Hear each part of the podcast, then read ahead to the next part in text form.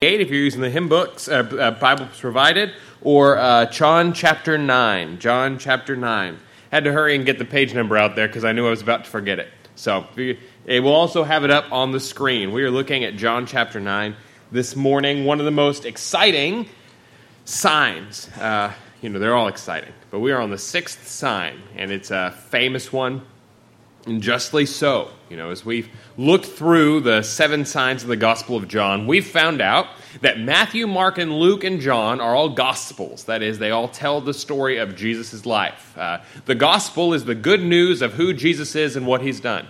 The books are called Gospels because they are about that good news. So they are the, the story of how Jesus came and set up his kingdom.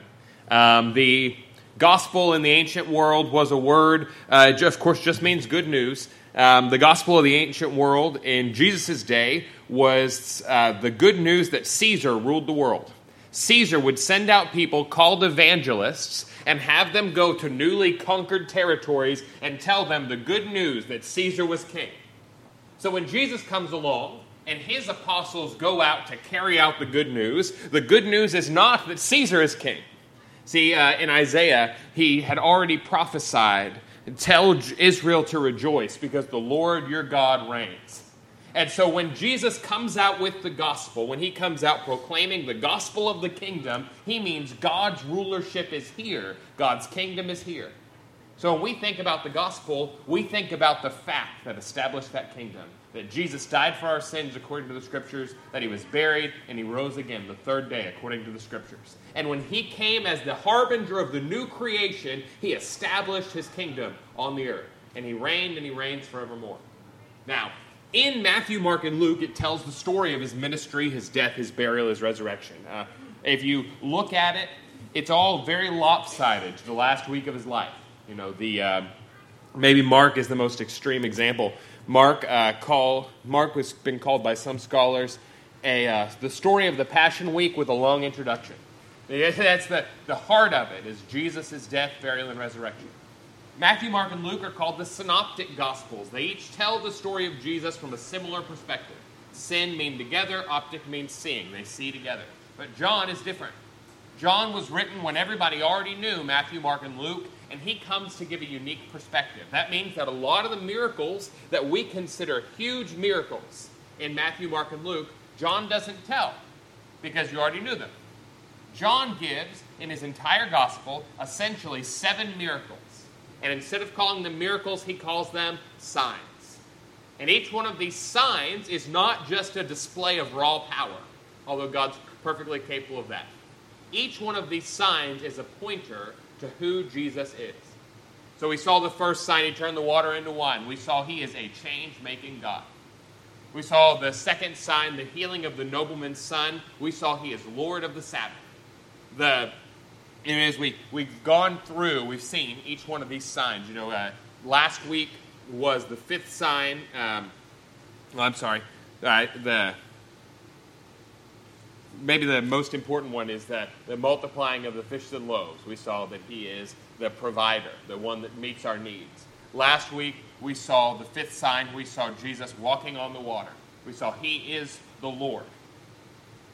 And then, of course, He is King.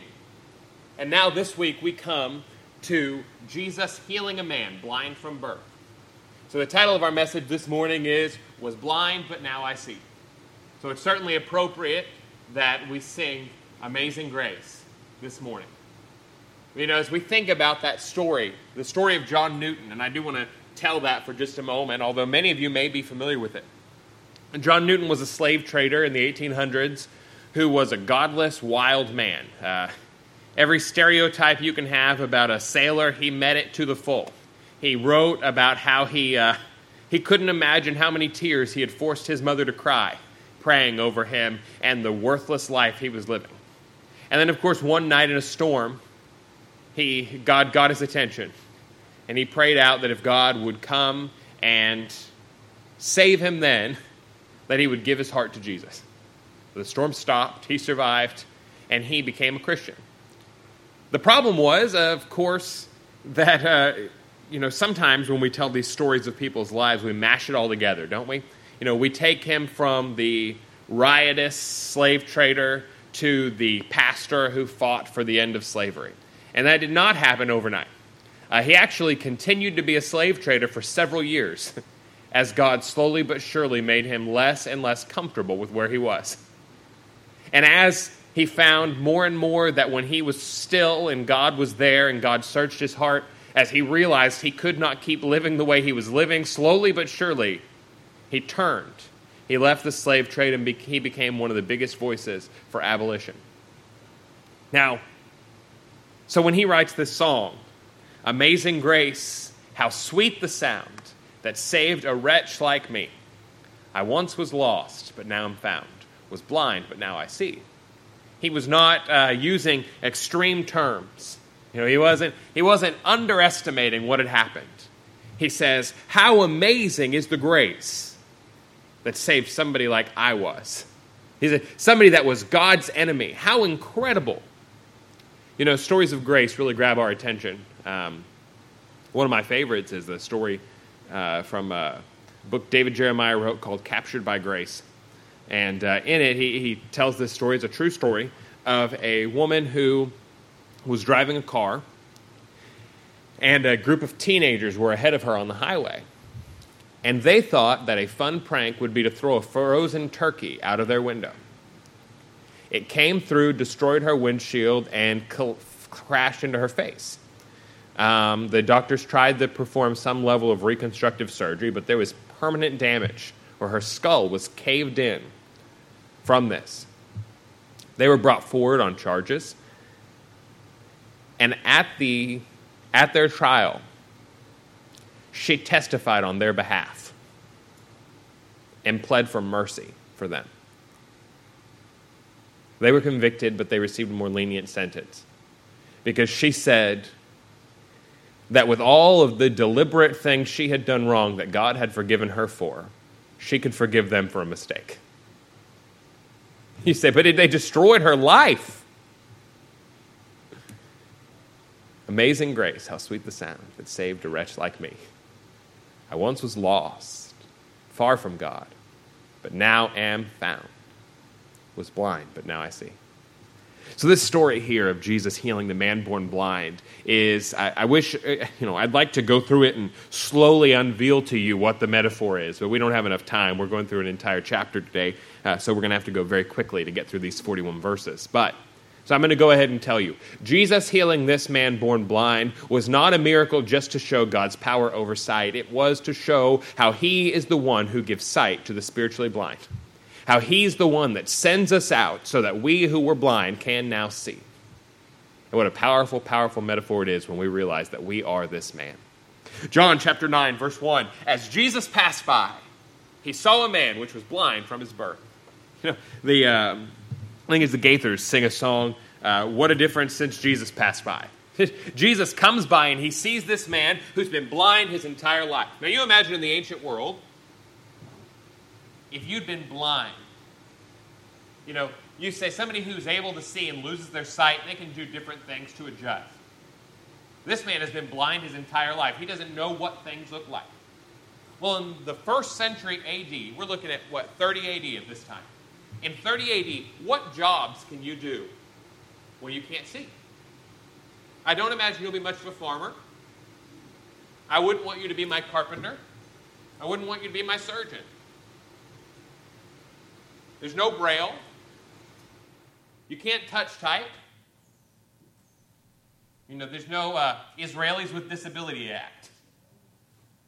So what did he do? He did one thing. He begged. Helpless. Everything he has has come to him from someone else for his entire life. He's completely helpless.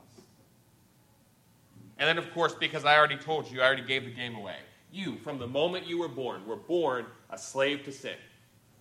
There is nothing you have that you have worked and earned for yourself. You say, Well, I work hard, I go to work in different things. Everything you have comes from the hand of God. Book of Proverbs says, The rich and the poor have this in common the Lord is the maker of them all. Everything you have comes from the hand of God, and you do not remember what it was like to be good because you have been in bondage to sin. One of the songs we sing says, An alien by birth and an outcast by choice. You were born in bondage to sin, and then with that sin, making you so helpless, you reached your hand out to God. And God, in His mercy, poured things out to you. And you know what you did with those? You used those to rebel and sin against Him. That's my story, that's your story. Blind, helpless. We cannot see what God would have us to see. We sit in darkness, spiritual darkness. It says, Jesus passed by and he saw a man. And now I know I won't have time to do this for this entire chapter, but I just want to, this first verse is so cool. The man could not see Jesus, but Jesus saw him. You know, we, in our sinful state, if the Holy Spirit did not come and convict you and show you your need of a Savior, you would never see him. But Jesus saw you. Jesus saw you. John says, No man can come unto me except my Father draw him. It says, it says they'll all be taught by God, as it is written. God draws us all to himself, and then we've got to decide what we do with it. But until he sees you, you're helpless. How different would we live in our Christian lives if we realized all the time I was sitting blind and helpless, and Jesus could have passed by, and I never would have even known it. But he saw me. How much more would we do? How much more grateful would we be? How less self centered would we be? So Jesus passed by, he saw a man which was blind from his birth. And of course, it seems that Jesus pointed this man out because his disciples asked him, saying, Master, who did sin, this man or his parents, that he was born blind? And they are good, uh, good religious people. And so they turn and they say, Well, yes, Jesus, he's been blind from his birth, but I've got a question. Since we know that whenever something bad happens to you, it's because of something you did wrong, and we've been watching our prosperity gospel preachers on TV, and we know that if he did a good thing, he would be well off. Who sinned before he was even born? Like, did God see he was going to sin down the line and make him blind? Or did his parents sin so badly that they were punished with a blind child? And you say, well, that's absolutely ridiculous. Well, it is. But how many people do you know that think like that? Something bad happens in their life and they say, oh, I must have done something. Or something bad happens in your life and they say, oh, you must have done something. What'd you do? Jesus says, Neither hath this man sinned nor his parents, but that the works of God should be made manifest in him. Now, this doesn't mean they had never committed any sin. You know, of course, they, they'd sinned. But he says, this suffering does not have anything to do with his sin or his parents' sin. He said, He's been blind his entire life for this moment. He has been blind his entire life, so I can heal him now. now, let me tell you one thing is if I were you, I would pay close attention to this story. God thought that the spiritual significance of this story was going to be so great, was going to teach you a lesson so important, that it was worth a real man being blind for his entire real life so you could learn this lesson. It must be a very important account here. God said, Jesus said, He was blind so I can show my power here. Now, of course, that makes it a little different than our spiritual state. Our spiritual state, our parents sinned and we sinned, and it's kept us in darkness. But this miracle was a pointer to something much greater. So Jesus says, I must work the works of him that sent me while it is day. The night cometh when no man can work. As long as I am in the world, I am the light of the world. Jesus said, and we're going to find out one of the reasons he said this is because it's the Sabbath now. He says, I need to work the works while it's the right time, because the night's coming when no man can work. He says, Right now, as long as I am in the world, I am the light of the world. As long as I am here, it is not night. And you say, Well, does that mean that since Jesus is in heaven, we are in darkness now and no man can work now? Well, that's false. What does it say? The, Jesus said, I will not leave you orphans. He sent the Holy Spirit. But we have the Holy Spirit right now, and so it is day. But you know, there's coming a time where the Holy Spirit will not permanently dwell with mankind. When the, when the Lord calls us up and he gives the world over to Satan in the tribulation period, the Holy Spirit, the restrainer, will be taken away. Now, you may believe that happens at the beginning, you may believe that happens in the middle. That's not the important part. The important part is that there is a time where it will be too late to work, where the night will come. And you will not be here to witness to that person. Now, the night may come for you even sooner. You know, we're not promised tomorrow. Something could happen to you right now. You know, this, this church could cave in. I hope not. It's, I've been up there. It looks solid, but I don't know. Church could cave in. We could collapse. We could, we could all die before we leave here today. And then for us, the night will have fallen, and there will be no more work we can do. We will be away from here. Jesus was a man on a mission. He did not waste time. Now, I say that, but on the other hand, one thing you notice about Jesus is he was never exactly what we would describe as busy. This is a very important distinction to make. We think that the more we do, the more work we accomplish. And we work ourselves into a frenzy. And nothing happens, nothing's, nothing's done. The barrenness of busyness. Like everybody alive in the world today has experienced the barrenness of busyness. You know, have you ever seen somebody uh, who doesn't know how to swim get out in water a little too deep for them? And they start flailing. And if you could give them credit for the amount of movements that they're making, you say, You deserve to be in at the shore. But there's no credit for that. And so while they flail and they flip and they stir up the water, they sink. How many of us live our lives like that? And we think, well, this isn't working, so let me try more of the same thing. You know, my, my mom's back teaching little kids, and I've told this story before, uh, but it's, it's one of my favorite illustrations of this point. Uh, you cannot go with my mom to a Mexican restaurant. You can't. Because uh, she'll try to order, and if the waitress or whoever doesn't speak English well, she'll say, Could I have a taco, please? or you know, it's my mom. Could I have a taco, please? No cheese, extra mozzarella cheese. Hold the lettuce, put it on the side. It's a, um, and they say, and so my mom's strategy for speaking Spanish is then to say, "Could I have a taco, please? No cheese." now, I'm going to give you again. You know, Charles Stanley wrote the book 30 Life Principles, and if I ever write a book like that, this is going to be number one. English louder is not Spanish. All right? You're an advanced group, so I'll say it one more time, then I think you'll have it. English louder is not Spanish. But how often in your life, when you're doing something and it isn't working, do you think, well, let me just do it a little harder? Let me just do it a little more. You know, I can't swim like this, but let me try to do it harder.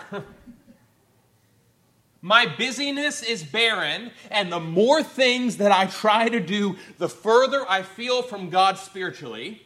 So let me try to do more things. Jesus never operated like that. You know, before the fifth sign, Jesus went off to a mountain, to, before the sixth sign, Jesus went off to a mountain to pray by himself. He had so much to do, but he still stopped to take time to be still and pray.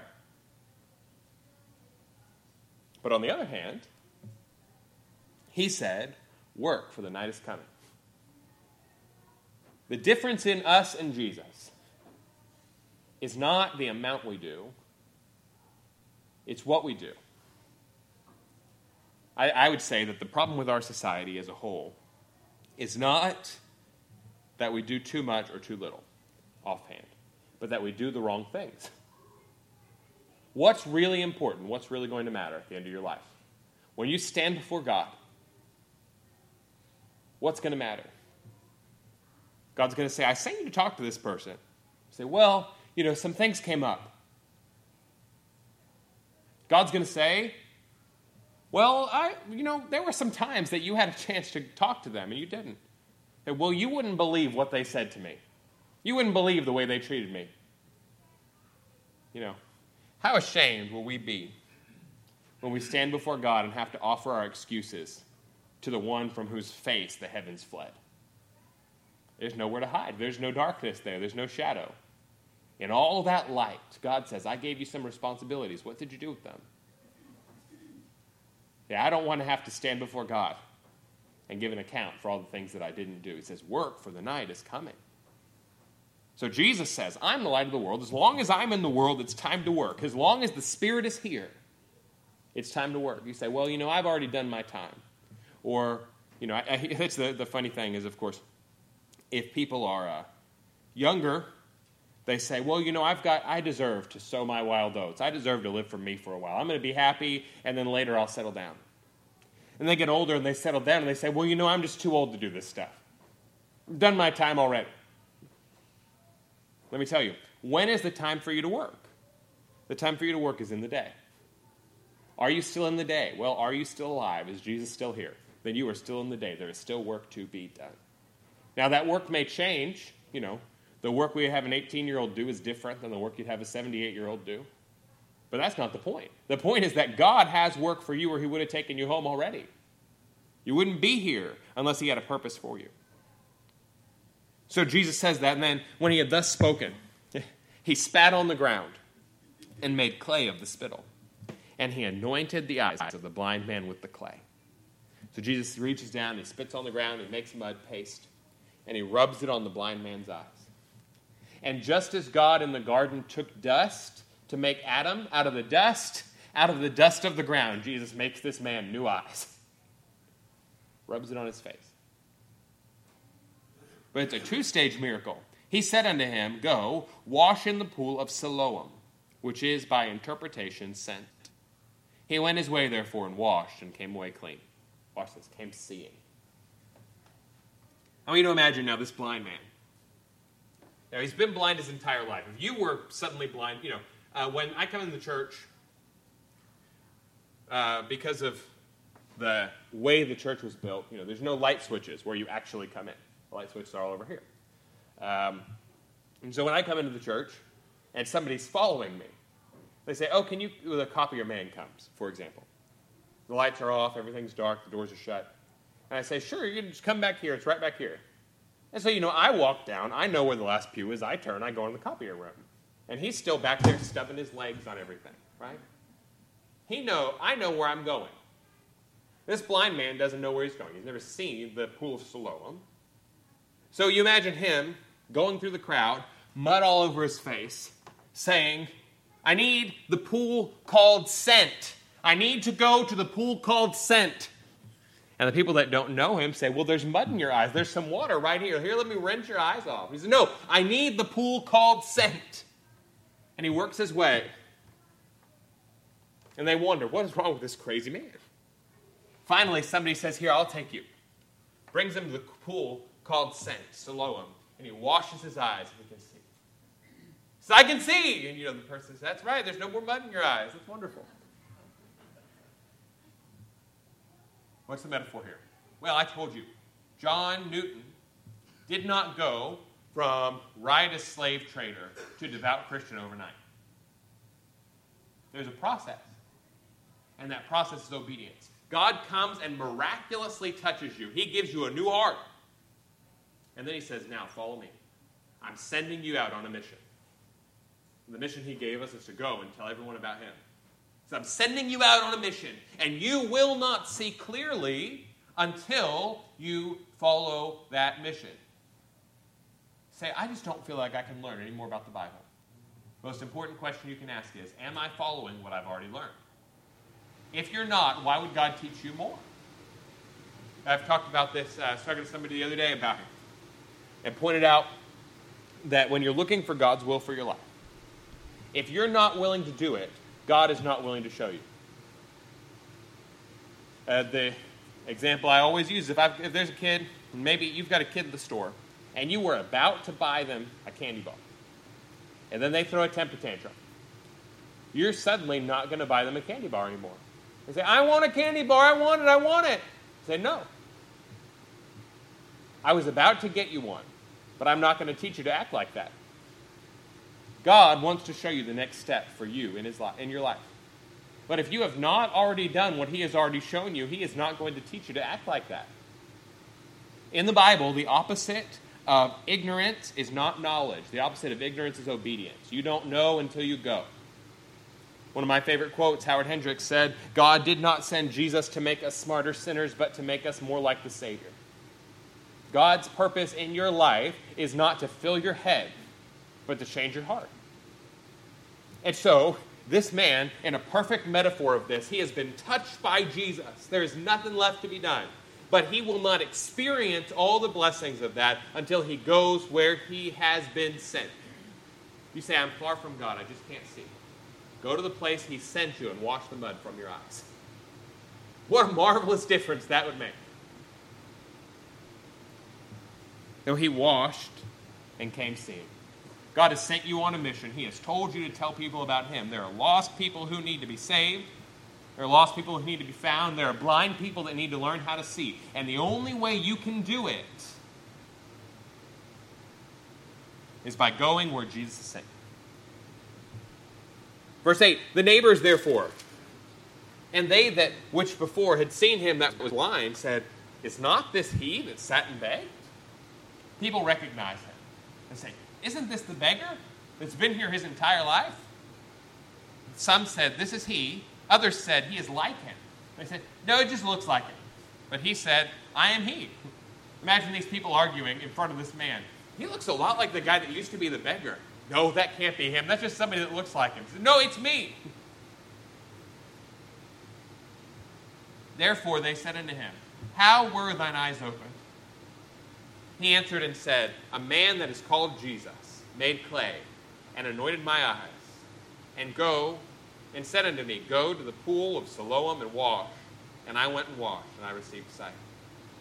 And they said unto him, Where is he? He said, I know not. They brought to the Pharisees him that aforetime was blind. So they say, Wow, this is a miracle. Let's take him to the Pharisees. Let's show what God's doing. They're going to be so excited. And it was the Sabbath day when Jesus made the clay and opened his eyes. And you say, uh oh. Because if we had read chapter 8, you would see they had tried to stone Jesus in chapter 8. They've been looking for an excuse to kill him, and here it comes. The Pharisees are so upset with him for saying things like, I am the light of the world.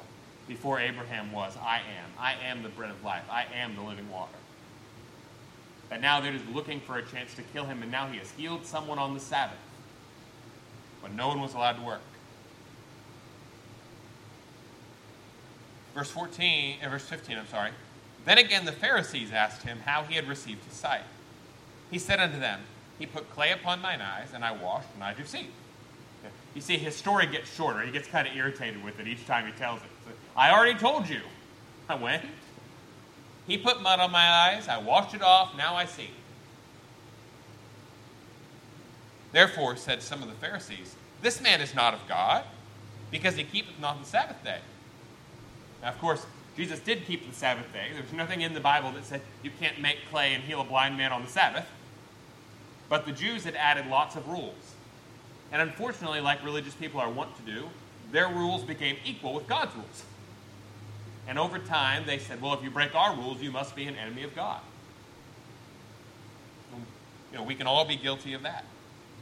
So, but other people said, if God wasn't on his side, how could he give sight to the blind? That's something that only the Messiah could do, according to the Old Testament prophecies. Nobody has ever given sight to the blind before. Nobody in the entire Old Testament makes a blind man see, but it said when the Messiah came, he would give sight to the blind. That tells us something. And there was a division among them. So now the Pharisees are fighting back and forth, back and forth. He's a sinner. No, he's obviously operating with the power of God. They said to the blind man again, What sayest thou of him that hast opened thine eyes? You can tell it's gotten into a pretty bad fight because uh, they asked the, the man who was born blind to be the tiebreaker. They said, What do you think? He said, Well, I think he's a prophet. And you know, somebody tells you, somebody asks you, what do you think about Jesus? What do you think about all this religious stuff? And if you stand up for what's right, let's see what they did to him. But the Jews did not believe concerning him that he had been blind and received his sight until they called the parents of him that had received his sight. He says, I believe Jesus is a prophet. And they say, Well, you go away. We're going to talk to your parents. And we're not going to take you seriously anymore.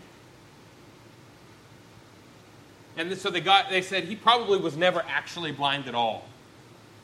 So they called his parents. And they asked them, saying, Is this your son, who you say was born blind? How then doth he now see? His parents answered them and said, We know that this is our son, and that he was born blind. But by what means he now seeth, we know not, or who hath opened his eyes, we know not. He is of age, ask him.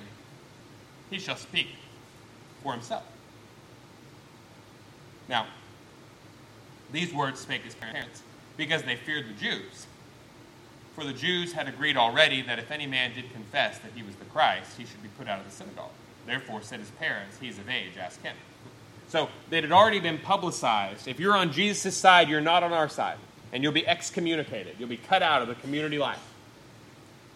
And so his parents say, Well, we know he was born blind, but we don't know what happened after that. You better ask him. How many people have that kind of lukewarm approach about Jesus? Yeah, I know this person used to be a lot different. I know that something has made a change in their life. But you know, it really could have been anybody. You just you better ask them. It's none of my business. But you keep Jesus at arm's length like that, you're setting up for trouble. Now, and it's a really foolish thing because God was not pleased by that. But the Pharisees weren't really pleased by that kind of a lukewarm answer either. You lose everybody like that.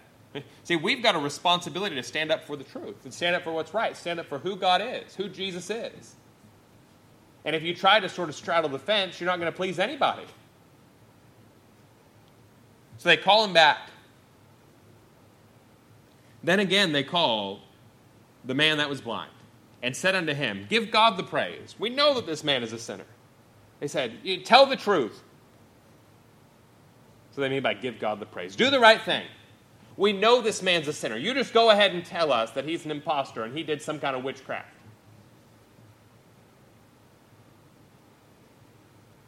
This is one of my favorite verses in the Bible. John 9:25.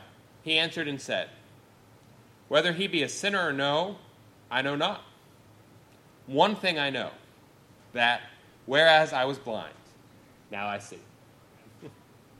he says, "I just met this guy. I don't know a lot about him. But I know one thing I once was blind, and now I see.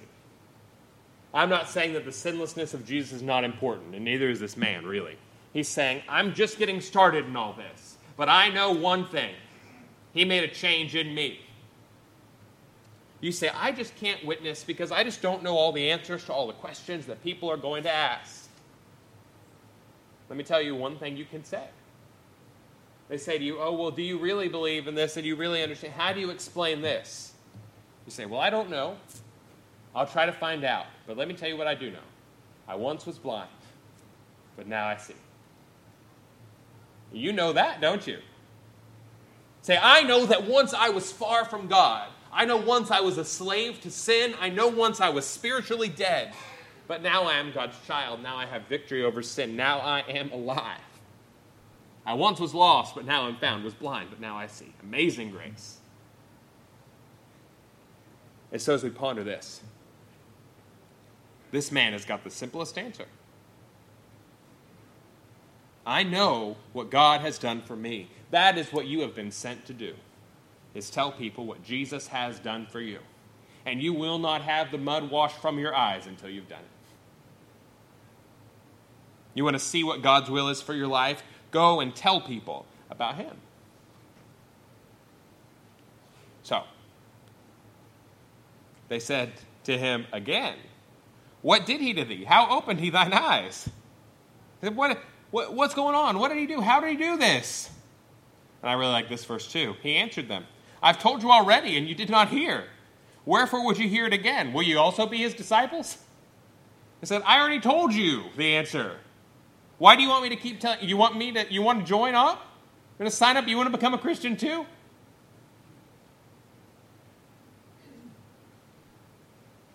So he sort of cuts through it all and says, What are you out to do except to cause trouble?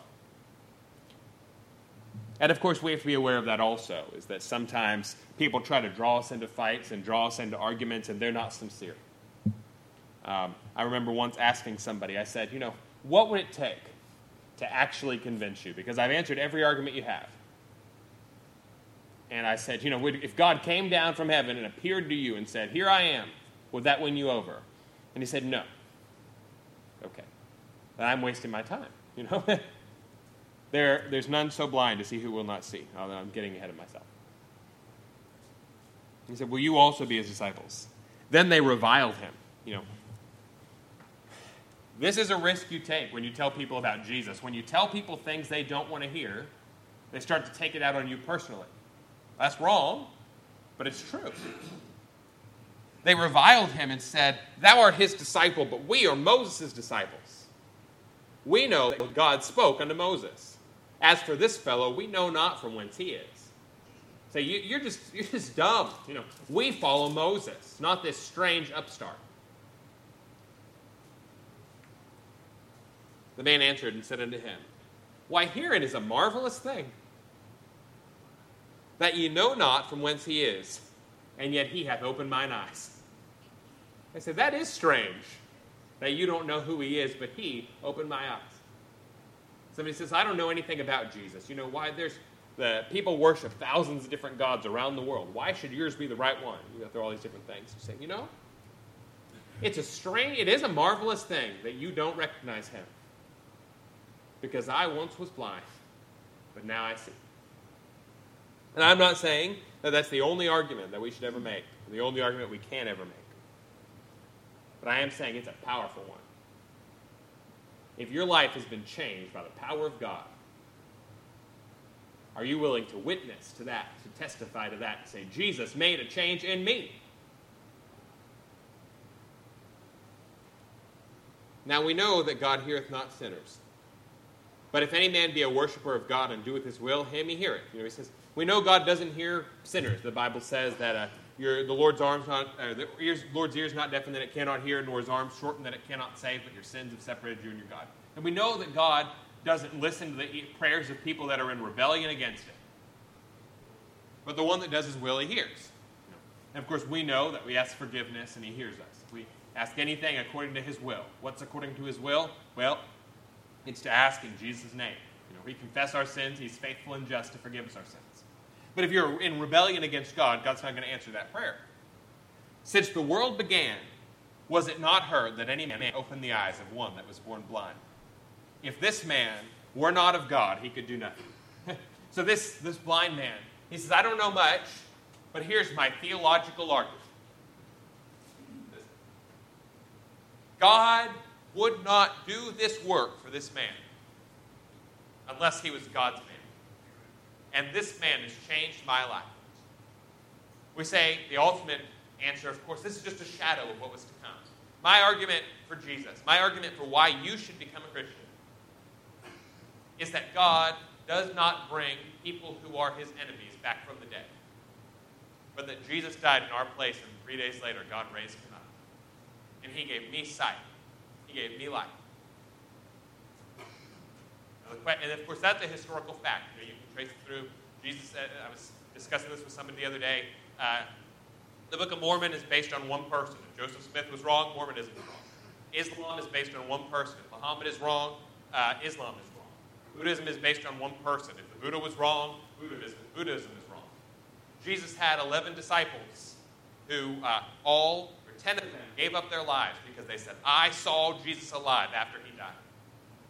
So for Christianity to be wrong right there, you need the 10 witnesses, all to have been so wrong they are willing to give their life up. John the Baptist, tortured. He died in exile. You need somebody to be that wrong.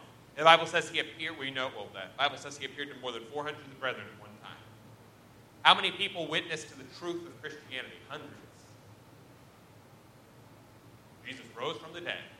Why would God raise from the dead his enemy? That's his answer. That's the man's answer, basically. Why would God do this?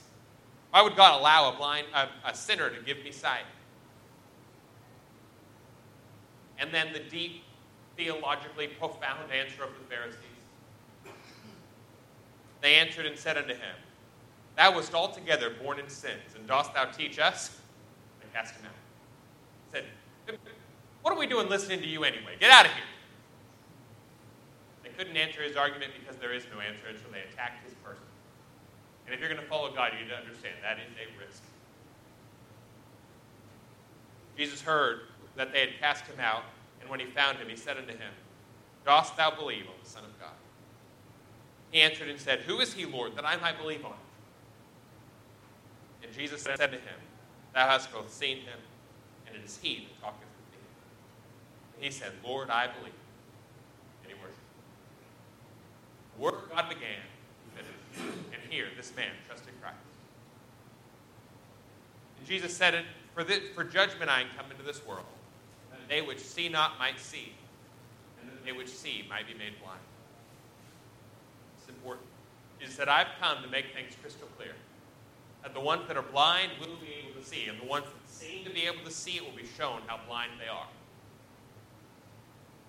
Some of the Pharisees which were with him heard these words and said unto him, Are we blind also? Don't ask a stupid question unless you want a stupid answer. Jesus said unto them, If you were blind, you should have no sin. But now you say, We see, therefore your sin remains. Jesus said, You're so blind you don't even know that you're blind. Question for you this morning. As Jesus come and touched you, you realize you were born in sin, born in blindness, helpless, a beggar on the side of the road, but Jesus comes, Jesus passed by, and Jesus said, I heal you and I send you out. If you've never recognized your need for a Savior, you've never seen that you're blind, you say, I don't need to ask for forgiveness, I don't need God, then you are more blind than you've ever realized.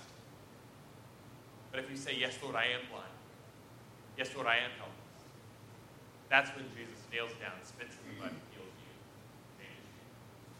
And He changes you to send you out because it's not an immediate new lifestyle, it's immediate new life. And that salvation works out through you. And as you obey Him, you gain the spiritual muscles to obey Him more. And as you obey Him in that area of your life, you gain the spiritual muscles to obey Him more. So, what has He sent you out to do? He has sent you out to say one thing I don't know, but this I know that I was blind, but now I see. The question is when was the last time you told someone how to be saved? When was the last time you told someone about how Jesus died for you and about the change He made in your life? I pray earnestly this week, every one of you finds somebody who says, Have I ever told you about how I used to be? Have I ever told you about the turnaround God made? You know, for some of you, it may be the time, you know, you say, I was lost and I was doing all these different things, and I was saved, turned my life. Some of you, it may be, I was saved at a young age, but I got far from God. Let me tell you about what God did for me once I started following Him again, when I went to the pool called Sent, when I went where He wanted me to be. Let me tell you what Jesus can do for you. If you'll see that you're blind, then you can see. I pray that each one of you goes. We've got the sewer fixed out back, so the baptistry drain's really nice now. I pray that each one of you brings somebody with you next week who has either been saved or is curious now. Well, you say, well, I don't know about all that. Say, why don't you come to church with me on Sunday? And then we start to see a change in our entire community from you going to the place where you have been sent. as we stand and our musicians come forward, we're going to have a hymn of invitation. If you've never acknowledged before that you are blind, now's the time. If God has laid something on your heart, and you haven't followed it, you haven't done what He's laid for you to do, now is the time. Whatever it is, whatever's right, you need to come pray with me, you need to come just pray on the altar, you need to make a move. Now's the time to